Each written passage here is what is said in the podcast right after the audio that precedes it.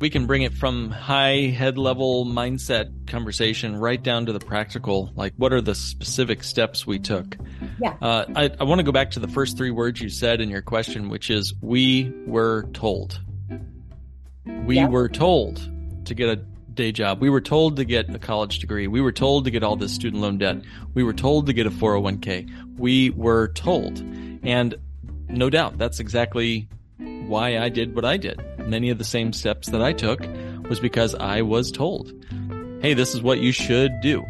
It shocked me when I realized that it's all a grand experiment. Case in point, the 401k, the what we all think was uh, the mainstay of American retirement for centuries, is so young it's not even old enough to retire yet. It's 41 years young this year. It's almost a millennial itself.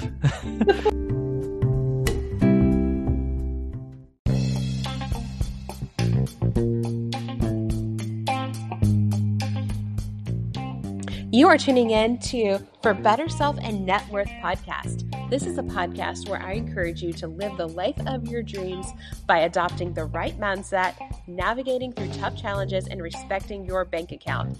I interview entrepreneurs and empire builders from across the globe as they share how they have come to live the lives of their dreams and the challenges they had to break through. I also have a few solo episodes where I talk about the lessons learned and navigating in a world full of naysayers, negative mindsets, and money grabbers. I personally believe that attitude is everything, and with the right attitude, you can get the life that you dream of. I'm so glad you're on this journey with me. If you're listening, make sure you have hit the subscribe button, and on Apple, give me some love by leaving a review. Most of all, I hope every episode you hear on here leaves you inspired and on fire to live your best life without breaking the bank.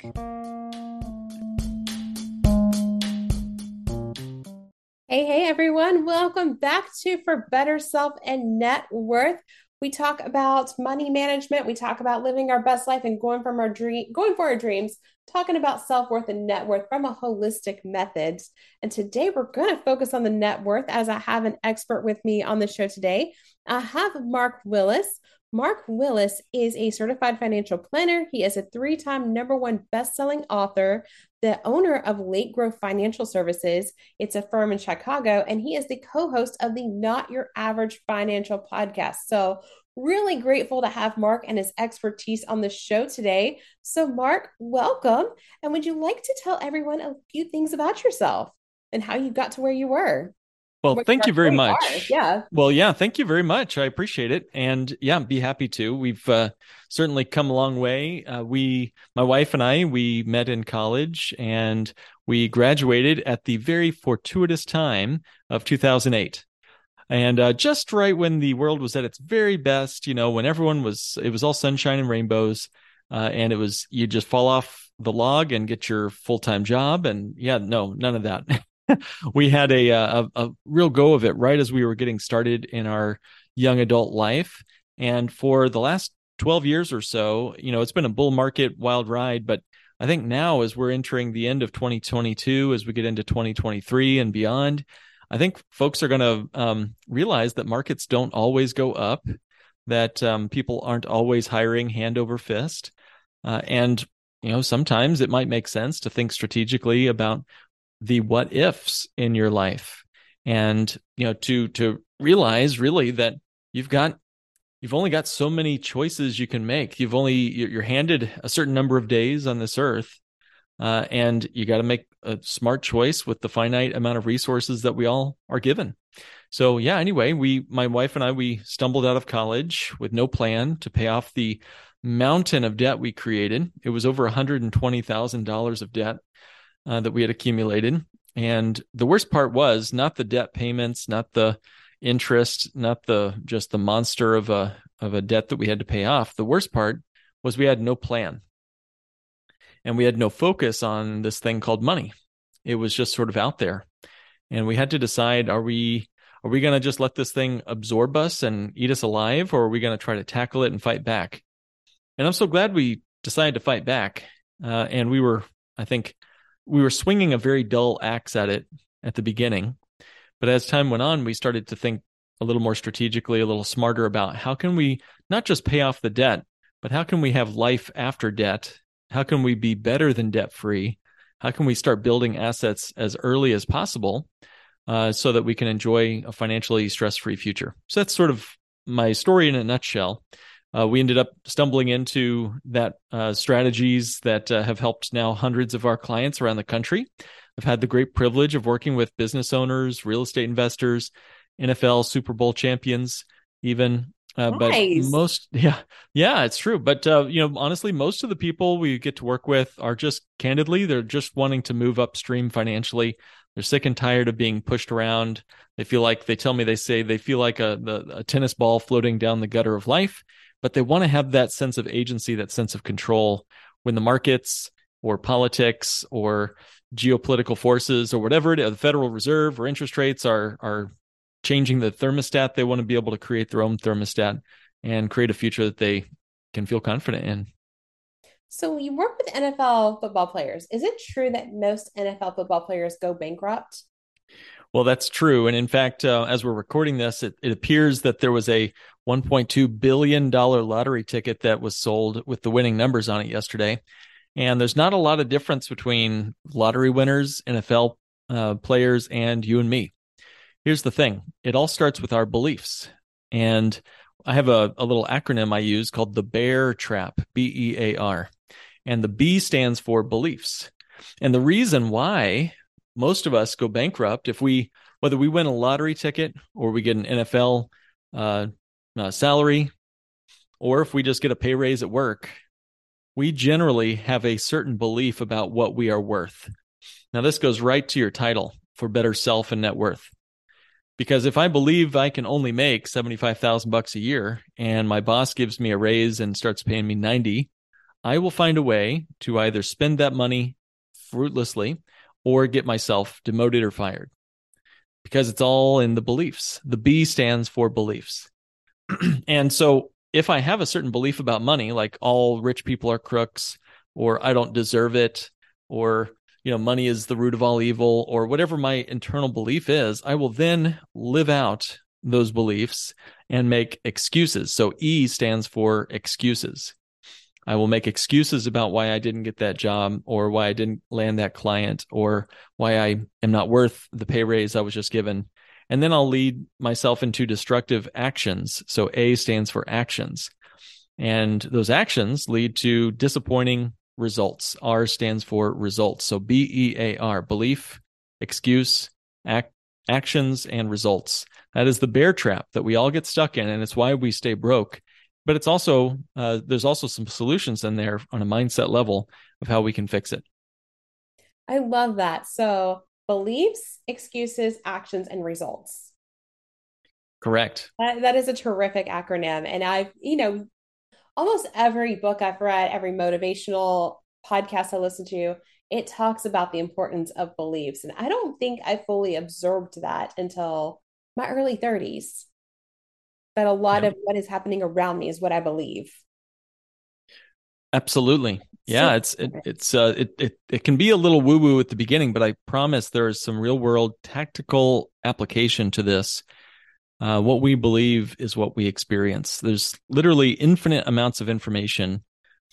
Uh, this is why history books are inherently um, biased because you know if if we tried to truly write a history of Charlemagne or Franklin Delano Roosevelt and and we didn't come at it with a bias, our history books would be infinitely large because we'd have to write down what they ate for breakfast on Tuesday, November 1st, or whatever. You know, we would have to write down every little detail of their entire life. And so we have to make choices about what we're going to report on, what we're going to say, how we're going to report the history, what events are more important than other events. And that's true with our own life as well. We interpret the experience around us.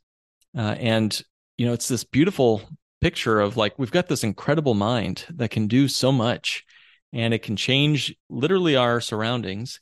Uh, and this is me coming from a certified financial planner background that, yeah, you have an ROI in your brain uh, if you know how to access it. Your return on investment of that little uh, four pound knot of neurons in our heads can be quite astounding if we know how to access that's that asset in our heads. Now, was this something you that you experienced when you you said you graduated in 2008? So you're kind of in the same age range as the listeners and myself. You you graduated with some odds stacked against you, just like a lot of millennials. Now, millennials kind of get the blame for the crashing economy, the crashing house market, the death of chain restaurants, just about anything and everything. But we have a lot stacked up against us. We're experiencing a change in the job market. We see a lot of companies don't keep people for 30 years anymore. And the one of the biggest obstacles, and I didn't even talk about this last time, but it was the amount of debt that most millennials graduate with. We're told that we need to go to college to get a four year degree to have a decent job. Then we graduate only to find out that, you know, people who work in HVAC, plumbing, a lot of there's a lot of STEM jobs that don't even require a four-year degree, but they're making more money than us. So we're seeing the job market change before what we're told. And the question I want to ask is what are some of the approaches that you took graduating in 2008 and being a millennial, being in that statistic to get out of debt and be able to grow wealth, have your own business, be a three time best-selling author? What are some of the steps you took to get yourself out of debt and be able to invest?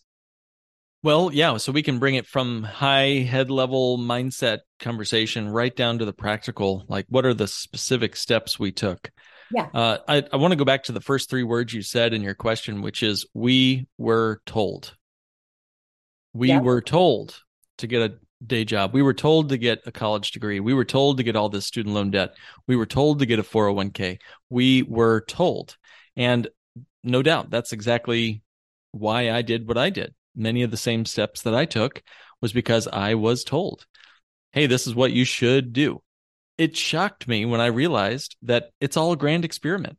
Case in point, the 401k, the what we all think was uh, the mainstay of American retirement for centuries is so young it's not even old enough to retire yet.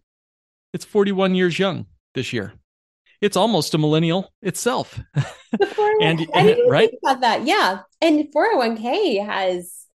I feel like anybody that's looked at their 401k recently, including myself, is about to have a heart attack with the the changes made. Got it. Yeah, yeah. It's a, it is a um death defying experience to open up that account statement right now. But uh, yeah, we we were told to get those student loans, and we were told it was good debt. And then suddenly, it was good debt for who? For Sallie Mae, maybe. For the government, maybe. But what about for my wife and I? What about for our family? What about for our future? It was stifling the business that we wanted to start. It was like a monthly payment we didn't ask for. I jokingly say I married two women in college. I married my wife and I married Sallie Mae. And we wanted to get her out of the relationship. Yeah. So, how did we do it? At first, we followed a very popular method known as the debt snowball method. This is where you list out all of your debts on a sheet of paper and you start, uh, you keep current on all the debts except the except one account and and that one account you attack with a vengeance and you try to pay that one off and then you run after the next debt and do the same thing and you snowball your payments. You just keep getting bigger and bigger payments thrown on your debts. That's what we started doing. Now that was um, how we started paying off our debts but we realized about halfway through that there was a dramatic and dangerous problem with that process but first of all, do you have any uh, experience with the debt snowball method or ever heard about it before? I did actually. I can proudly say that I had a few years ago paid off over $10,000 worth of consumer debt using the debt snowball method. Now, a lot mm-hmm. of people would argue that the avalanche method was better because you're paying off the higher interest debts first. But. I feel like money management is more about the habits than it is about the math. Mm-hmm. I was yep. really doing the math and the depth. I probably wouldn't have gotten there in the first place. Good point. Yeah, me neither. Yeah. So, and I totally agree with you mathematically versus avalanche for snowball. Well, I'm going to throw one more on the pile here, and I'm going to call it the debt snow bank method. And when I discovered this strategy for paying off my debts, it changed everything with how the uh, debts were paid and not just how to get out of debt, but how to build real wealth at the exact same time. I so let me that. set the stage. Building, yeah. Building wealth and paying off debt at the same time. Absolutely. Yeah. The biggest issue, like a lot of our clients uh, bring to me is Mark, hey, I've got all this debt, but I also know that I'm in my 20s or my 30s and I really want to start saving. I don't want to lose these important years. And they're smarter than my uh, than I, I. I point out their brilliance because I was going through my student loans, just throwing money at the problem, pouring money into a hole, and I didn't have that aha moment until years later when I realized that I was in my youngest years and my dollars in my pocket were more valuable than they ever would be again. Because here's the thing when you pay cash for something, whether it's an ice cream cone or a coffee or a student loan payment or a car, that dollar that you spent is gone forever. Not just that dollar, but also whatever that one dollar might have grown for you and earned for you had you not spent the dollar and left it invested somewhere instead. So, for example, a, a $30,000 car over your lifetime, the car is only 30,000. But over your lifetime, the the true value of those $30,000 might have made an extra $200,000 of difference in your retirement years. Do you see the point that I'm making there? Yes. So it's the opportunity cost that really shook me to my core about halfway through this project of paying off this mega amount of debt. The opportunity to continue to grow that money. I was throwing that money out and I tried to make sense of it. I couldn't find a way to do it until somebody showed me a strategy. Now I have to stop for a second and say, as a certified financial planner, I don't just you know tell everybody to go do the same thing I did. I have to understand their situation. I usually have a one-on-one advisory consultation, a strategic brainstorming session to get to know you in your particular situation. And every goal and tool and every financial tool in the toolbox uh, is not appropriate for everybody. So with that little disclaimer out of the way, I stumbled across a whole life insurance policy, whole life insurance. And when I first heard about whole life insurance, I immediately heard several different radio hosts, you know, kind of in the in the echo chambers of my brain telling me to run. But I I stopped and I listened and I tried to open my mind. In fact, the guy who shared it with me, he was a college professor of mine. And he was probably feeling a little uh, uh, guilty for helping encourage me to take out all that debt. But he was sitting there in my living room saying, Mark, is it possible that Dave Ramsey, could be wrong about something.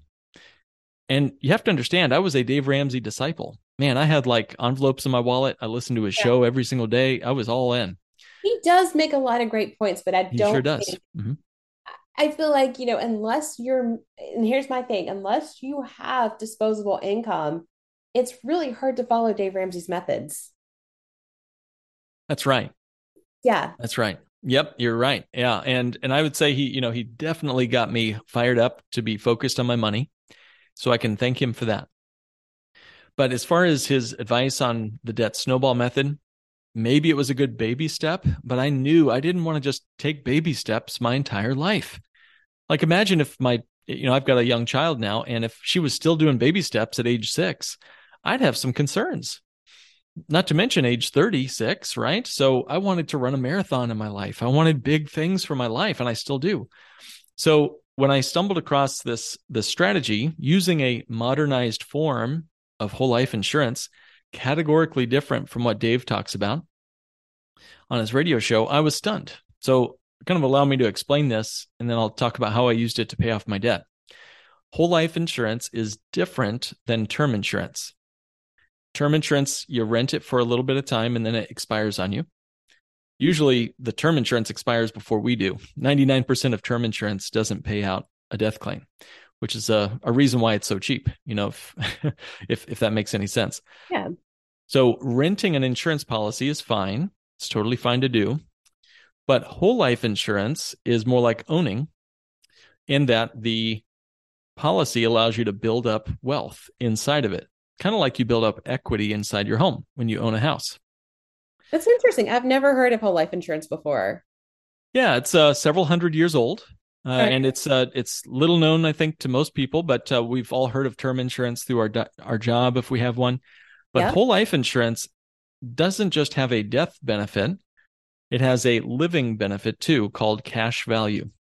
And this cash value is what really captured my attention. First and foremost, it is a asset that you can own, you can use, and this asset, this cash value grows on a guaranteed basis every single year. we're recording this right when the stock market is down 25, 35%, depending on what index you're watching. But all my whole life policies that I have have hit all time record highs this year, and they will next year too, and the year after that on a guaranteed contractual basis. These policies have more cash in them this year than they did last year. So that's the first thing. I loved seeing those numbers. I could actually build a financial plan with that kind of a rock solid yield. Now they're going to do middle single digit returns, nothing too fancy. But there's also a second piece to this, which is it's accessible money. So I don't treat the whole life policy like a, you know, a juicy investment with speculate speculative returns.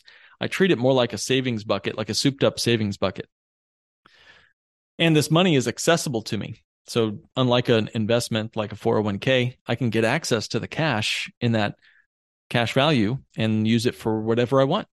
So maybe I want to start a business or invest in some real estate or pay off my student loans or buy a car or retire. Whatever I want to do with the money, it's my cash.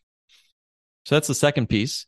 Third, it is life insurance. So it solved that issue that I wanted to take care of for my family, just getting that set up.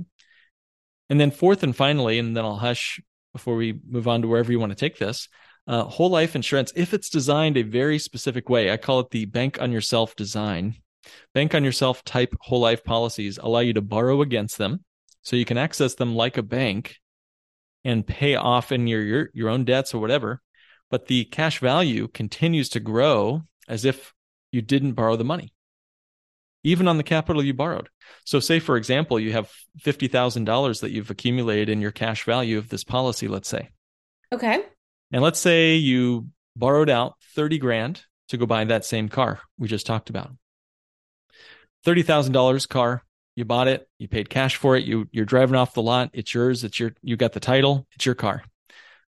The policy will continue to compound and grow on the full 50,000 bucks, even the $30,000 that you borrowed out as if you hadn't touched a dime of the money. To me, this is the best of both worlds because I still needed a car, but I didn't want to lose opportunity cost. I wanted to continue to compound that wealth for my future retirement or whatever else I might want to do with the money. So, so maybe maybe you can start to see how I use this now to pay off all my student loans as well. Yeah, that is, that's fantastic. It, that's not a product that, and I'm I consider myself a finance nerd. That's not something that I knew about, and I think a lot of people who listen to this probably they're familiar with life insurance, and they'll get the life insurance policy as a just in case thing without seeing like insurance is kind of like a safety net. It's not something that we mm-hmm we don't see the benefits of it until we're already in a oh shit situation. Exactly. Well, yeah, you're so right. And when I first heard about this, it didn't make sense. It was like trying to explain the internet to an ant. You know, I r- literally didn't get what he was saying. Was, he was like, "How do you save money in an insurance policy?" I mean, I was trying to imagine like, how do you borrow against your car insurance, for example? That just seems doesn't sounds absurd, right? How do you do that? Um, as it happens, life insurance is the only insurance contract that is guaranteed to pay out. You think about health insurance, you might not ever use it. Your fire insurance on your house, you might not ever use it. Life insurance, it's going to happen someday, hopefully decades from now, but it's going to happen someday. So that's a key piece to this. The second is that many insurance policies are simply uh, a just in case. There is no asset that you're building up you know so when you have a you know life insurance policy that's term insurance it's a just in case kind of a contract or a health insurance policy is just in case but you know how some health insurance policies also have a health savings account yes you heard of those yeah. so yeah. I, I want you to kind of think about that in this case because life insurance cash value is sort of like that health savings account except there's no prohibition on using the money for anything. I don't have to like spend it on medical stuff like I do with an HSA. Yeah. Uh, it's a cash value I can spend to take my family to Disney World if I want to. And and an HSA, I the my experience with HSA is like if use it or lose it. So I normally don't opt in for one. Right. Yeah. Right. Yeah. Um, and FSAs specifically have that feature where you can lose it, use it or lose it. Mm-hmm. But uh, yeah, you're right. There's a there's a, a number of I guess there's some red tape that you have to jump through with many financial products. 401ks. Yep. You cannot touch them until you're 59 and a half or you get penalized. IRAs, they'll get taxed in the future, and you can't put more than six grand a year into the things. Uh, 529 plans, only good for your college or college education, exp- qualified education expenses. I mean, the list goes on and on and on. What I was fa- uh, finding so compelling about this one tool was that I could use it for really all of my life's needs. Forgive the pun here, but it's a whole life solution, right? So yeah. what did I do with it? I, I started saying, all right, let me follow a new process. I so step one of the debt snowbank method for those interested. Step one, stay current on all your debts. Don't miss any payments. Keep current. Keep the minimum payments going out the door. Step two, instead of doing the snowball method where you throw all your money or this or the avalanche method, um, where you're throwing all your money at one account, make that account your bank instead of somebody else's. Now, I'm not talking about an FDIC insured bank account. I'm talking about a whole life policy designed this bank on yourself way. And what you do is you throw as much cash into that policy as you comfortably can, building up massive amounts of cash value.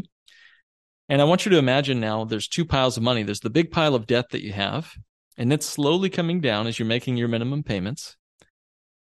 But at the same time, you're also packing tons of cash into your policy.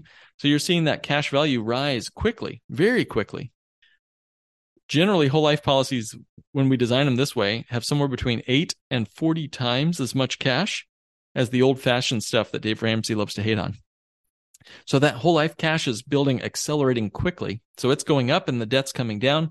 So you can guess what step three is. In step three, we borrow against the policy to pay off the student loans one at a time, or the credit card debt, or the car loan, or the personal loan, whatever it is. You're building up that asset in your policy, then you're borrowing against it to wipe out the crooks that you owe money to, the banksters, the credit yes. card companies. All right. The difference here is you didn't just throw your money out the door. Your policy, step four, your policy continues to grow and compound like you never access the money. It's still earning interest and dividends, and those dividends are you know are are accumulating the wealth in the co- policy's cash value, even on the amount you borrowed to wipe out the debt.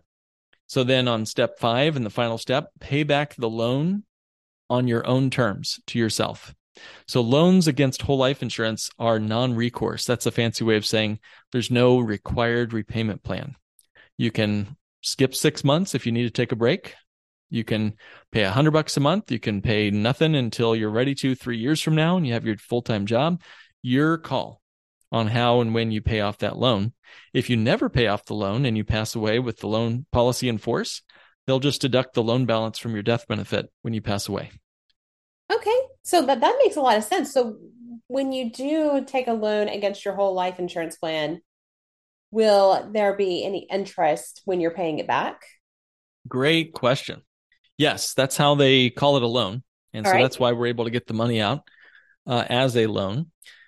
Um, now, meanwhile, remember your policy is growing like there is no loan. So let me give you a case in point example with real live numbers. Let's say that you borrowed 10 grand. Let's make it bigger. Let's make it 50 grand. How about that? 50 right. grand. 50 grand. We're going to uh, pay off a big fat student loan for 50 grand.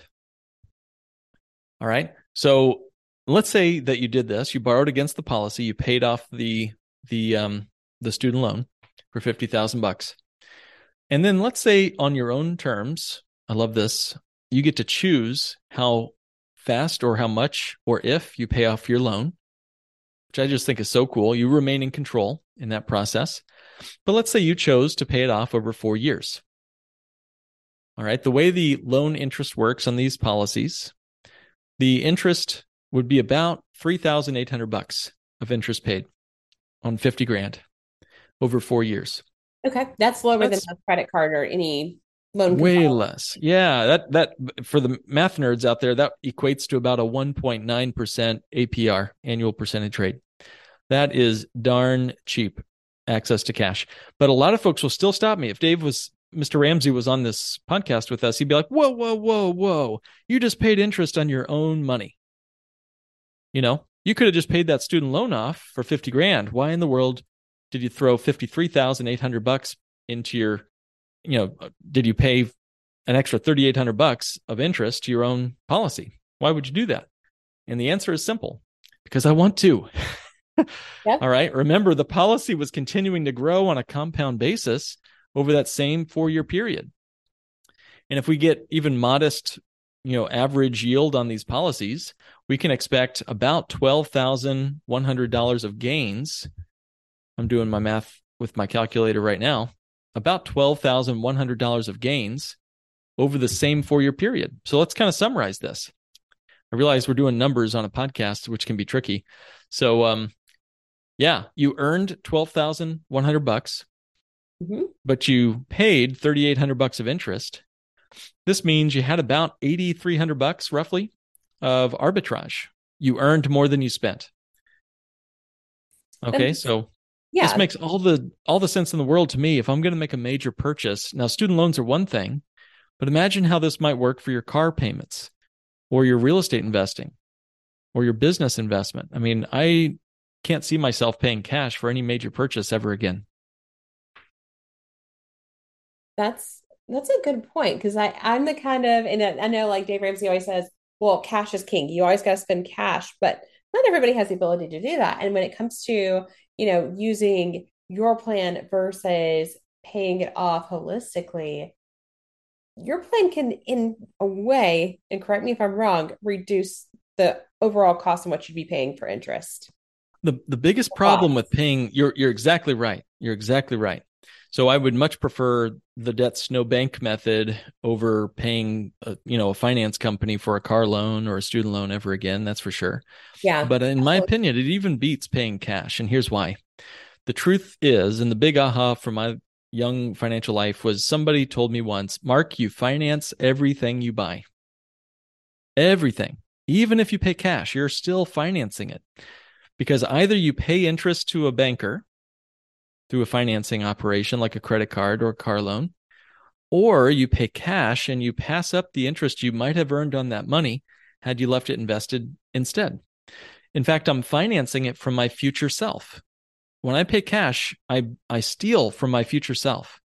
I might have 30 grand in my pocket today, but it would have been 200 grand in my pocket 40 years from now, let's say, for example. So I have no intention of stealing from my future self. I want to be kind to my future self. You know, there's that old Simpsons episode where Homer is drinking some sort of concoction of like vodka and mayonnaise or something. And uh, Marge comes up to him and is like, do you know the one I'm talking about? She's like, you know, uh, aren't, you? What, what, what about future Homer? And and Homer says, "Oh, future Homer, ah, sucks to be that guy." And he just takes another swig. I don't want to be Homer. No, now Homer Simpson is the example of pretty much what I mean, it's like, do you want to spend the rest of your life in a bar right. all the time and just, you know, pushing buttons at a plant? That yeah, that's something that's like yeah. Every time I think of Homer Simpson, I think of him saying "don't" and Yeah. uh, all the self-destructive behavior of beer and donuts and That's right. The exact opposite of what I think you or I want to be. Mhm. Um, so again, paying cash is better than financing, I guess, because it proves you can save. But that's all it can prove. Because really, every time I spend money, how much interest am I now earning on the money I spent? Nothing. So I've broken compound growth on that money, and I'll never see it work for me ever again. It's going to work for somebody else now. All right. So now when I use my policy to buy my big purchase, whether it's a car or investing or whatever it is, at least now I continue to get the compound growth on my policy's cash value and I get the asset, whatever it was. I get the vacation. And, you know, case in point, my wife and I, soon after we paid off some of our student loans, we took a month long trip to Hawaii and it was a big vacation for us and we spent big money to do it at, at our age at that point. That was a big deal. And so man, big deal for anybody. And guess where we pulled the money from? Yeah, from one of our policies. And while we were there, literally, while we were there on the beaches of Hawaii, uh, we got a little notice saying we had just received our annual dividend on one of our policies that we had borrowed from to go on that trip. And it was the exact same dividend, the exact same interest that we would have earned on that policy had we not taken the trip. Now, come on, that is a guilt free vacation. So, uh, am I saying everyone should go do that? No. There's cost to the insurance. It takes time. It's a long term financial strategy. Not everybody can or should put money into a whole life policy. and it does take a lot of discipline. But for those that have the long term view, if you're not just looking for overnight returns, it's at least something to consider and look into. I wish someone had told me this, you know, when I was 15, 18, you know, as, as young as possible to get that compound growth started. That's amazing. And this is just kind of the tip of the iceberg of what, not even tip of the iceberg, it's just like a facet and a diamond of what you offer yep.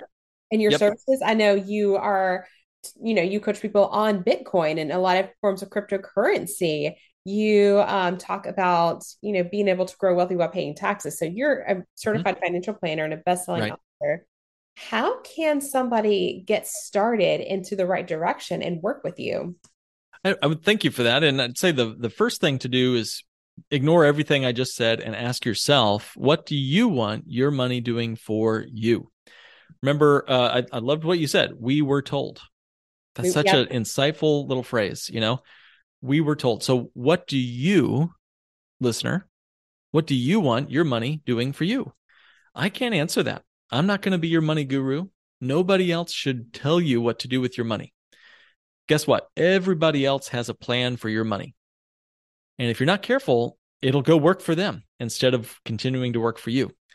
Uh, so, the first thing I would suggest, and this is totally free, is just grab a sheet of paper or something and start writing down characteristics. Don't write down names of products. Don't write down whole life insurance. Don't write down 401k. Don't write down credit card. Don't write down Bitcoin. Don't write any of that stuff down. Write down functions. Write down verbs. Write down adjectives, things like tax free, things like guaranteed to grow for me, guaranteed to grow. How about competitive rate of return? How about beats inflation? How about liquidity, access to my money? How about privacy, keeping my money away from people who don't need to see that I have it? Okay, these are the some of the things you might start writing down to give your brain a chance to not be biased by what other people are telling you to do but instead what you want your money doing for you because where you put your money makes it act differently right? You know a brokerage account is altogether different from a savings account. They yep. act different. They're taxed different. There's different volatility. And we, sometimes oh i'm sorry go ahead. I was going to say we as humans are going to act differently depending on what setting we're in. Well so said yeah. to think about our money as well. Well said. Well hey i got a couple fishies out in an aquarium here in my house and guess what? They are completely dependent on their environment. Mm-hmm. And my my daughter and I, we feed them every day. We keep their water at the right temperature. You know, we clean the fish tanks regularly.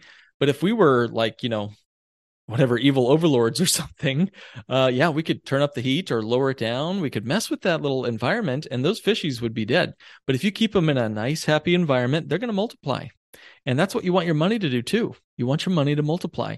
So it has to be in the right environment. So that's the starting point. Jot down a list of what you think your environment should look like. What's the temperature on your money? what kind of food should it be fed?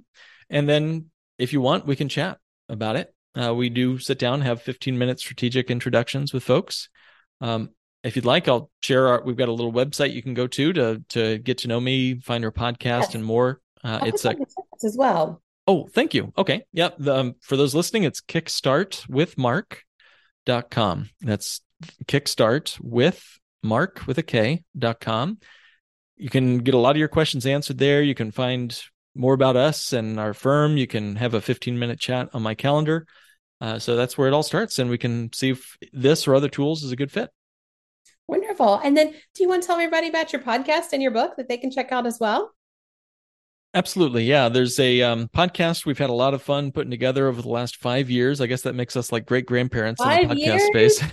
yeah. Oh my gosh. You're, yeah, you're a pioneer in podcasting. Yeah. It's funny to say. Just so crazy. It feels like we're still just starting though. You know, I think the, the world is, is uh we're we're here to stay for as far as the eye can see but yeah the name of the show is called not your average financial podcast and we've got over 250 episodes uh, where we are helping folks think differently about their money, looking at tax strategies, investment strategies, uh, more about this whole life insurance. We've got a whole podcast series on debt payoff. Uh, so lots to consider, lots to think about, but we want to think differently about our economies, our future, our money. And that's what we try to do at Not Your Average Financial Podcast. And the books are all there on that website as well. Wonderful. Well, Mark, you have provided a wealth of information. I mean, information that I feel like I'm not getting from a lot of financial gurus I listen to, and I listen to a lot. I'm very open minded. I like to hear what different people have to say about different their different experiences, and you just brought so much value and so much new ideas to me and the listeners. So thank you so much for being on the show. Everybody, go out and check out Mark's podcast, Not Your Average Financial Podcast. Kickstart with Mark. And if you're in a situation where you want your money to act differently, you want to put it in a different environment, go ahead and connect with Mark. Thank you very much for having me on. Yeah, thank you for being on.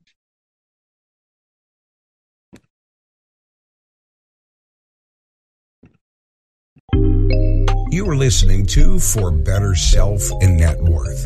In this community, we think you'll find your self worth comes before your net worth and everything else.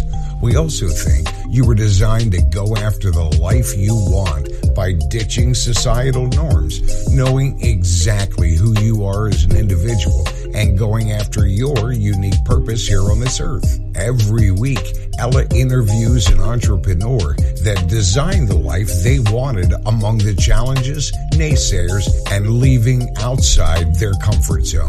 Or you're going to hear straight from Ella, where she talks about the important lessons she's learned in life and how she's achieved the overall happiness she has. This is Ella, the host for Better Self and Net Worth. Based out of Nashville, Tennessee, she makes every single day an adventure. You'll always find her right here behind the microphone, sharing all her thoughts with all of you. And we appreciate you listening and hope you enjoy this episode.